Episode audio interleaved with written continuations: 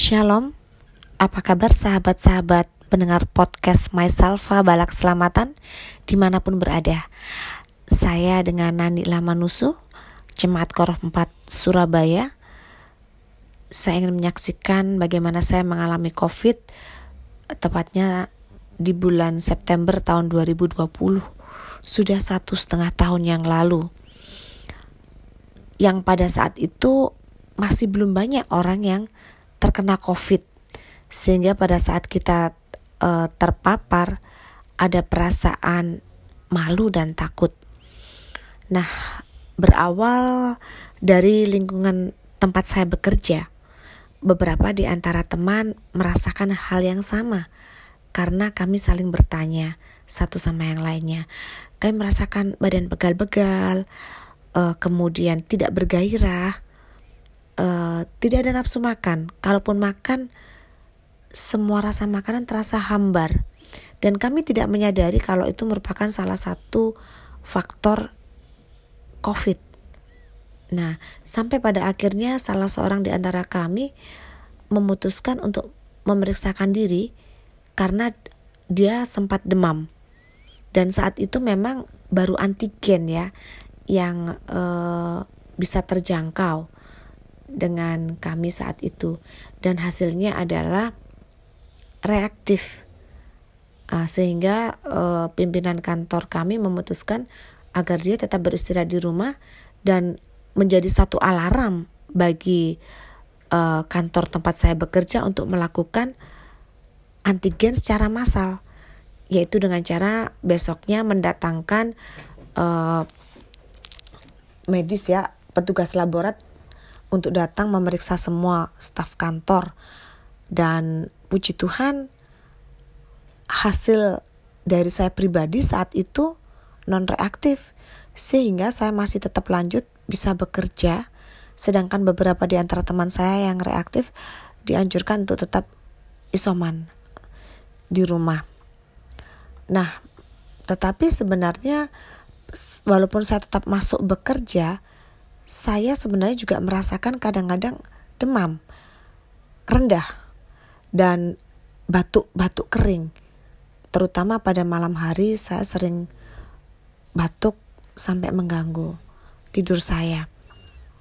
Nah, saya pun tetap bekerja.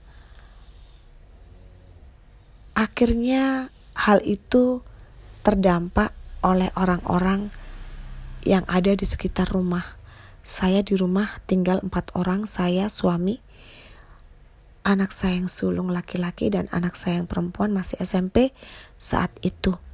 Jadi mereka semua sepertinya juga mulai batuk-batuk seperti saya. Ah, sampai pada akhirnya uh, saya tetap melakukan aktivitas bahkan saya selalu datang ikut ibadah yang ikut ibadah satu hanya saya dengan anak saya yang laki-laki ya yang masih aktif uh, walaupun sudah ada live streaming tapi kami memilih untuk datang beribadah. Nah, uh, hari demi hari ternyata suami saya tidak membaik. Akhirnya memutuskan untuk bersedia ke UGD saat itu dan memang saturasinya sudah mulai turun dan hasil rongsen paru-parunya sangat buruk sekali, hampir putih semua.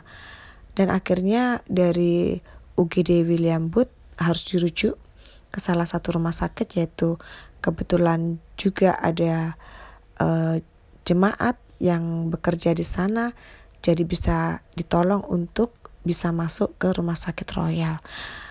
Nah, itu merupakan uh, hal yang sangat mencekam buat kami saat itu. Apakah ini COVID? Karena memang hasilnya belum keluar, tetapi uh, ada indikasi ke, mengarah ke sana. Saya masih terus bekerja. Kemudian karena ada salah satu anggota keluarga yang uh, diperkirakan itu adalah COVID, sehingga saya dan anak-anak harus swab. Jadi bukan antigen lagi tapi swab dan e, lagi-lagi kami ditolong oleh jemaat yang bekerja di puskesmas. Jadi kami bisa swab gratis. Khususnya saya dengan Regina anak perempuan saya. Dan di luar dugaan pada saat saya maghrib itu ya menjelang mau pulang saya mendapatkan telepon bahwa ternyata hasilnya positif. Nah, dan saya langsung melaporkan ke pimpinan saya dan pada akhirnya kantor ditutup selama dua minggu. Kami semua bekerja online dari rumah dan kami juga uh, melakukan aktivitas semuanya di rumah karena kantor lebih disterilkan. Saya merasa bersalah karena saya kantor ditutup karena suami dan saya yang ke, saat itu hari Minggu saya baru selesai ambil bagian dalam ibadah. Akhirnya gereja pun juga terdampak ditutup dua minggu. Saya merasa ya Tuhan ampunilah saya. Tetapi saya harus mengatakan yang sebenarnya. Selama saya isolasi mandiri di rumah bersama anak saya, saya sungguh merasakan pergumulan yang luar biasa, khususnya untuk kondisi suami saya yang belum stabil, masih menggunakan oksigen dengan level tinggi. Saya bersyukur pada Tuhan bahwa saya mempunyai persekutuan yang indah di dalam gereja Balak Selamatan Koroh 4 satu sama yang lain saling mendukung. Saya sangat berterima kasih untuk obser pemimpin, mayor dan nyonya, Doro, saudara-saudara kekasih, jemaat korempat tidak anti-intinya.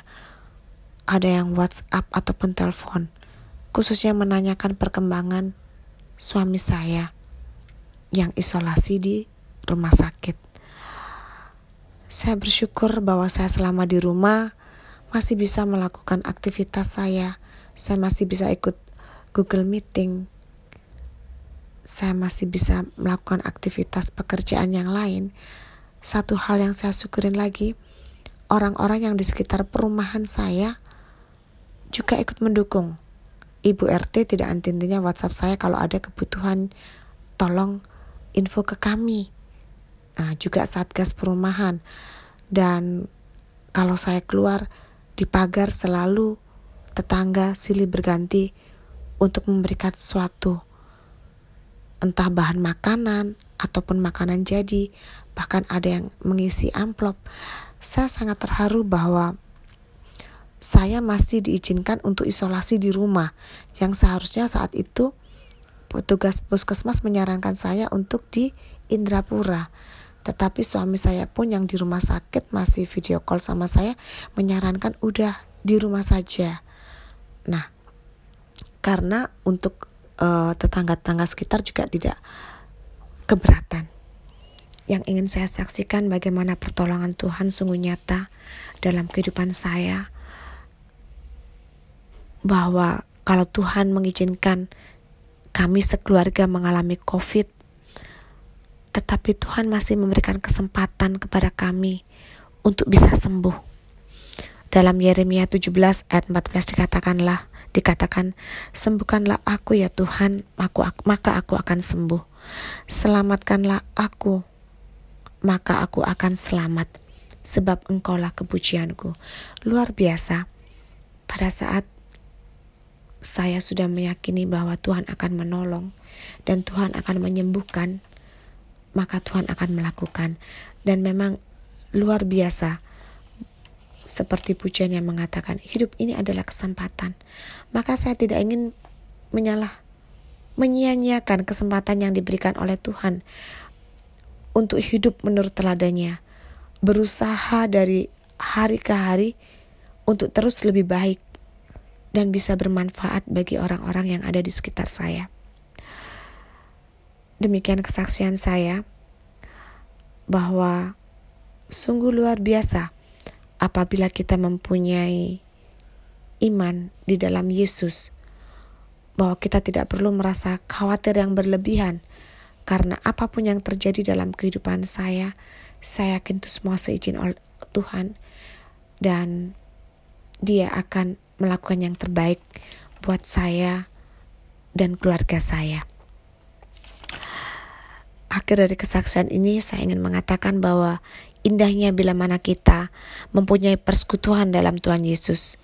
Kita tidak pernah merasa sendiri, terlebih tangan Tuhan senantiasa menolong dan menopang saya dan keluarga saya.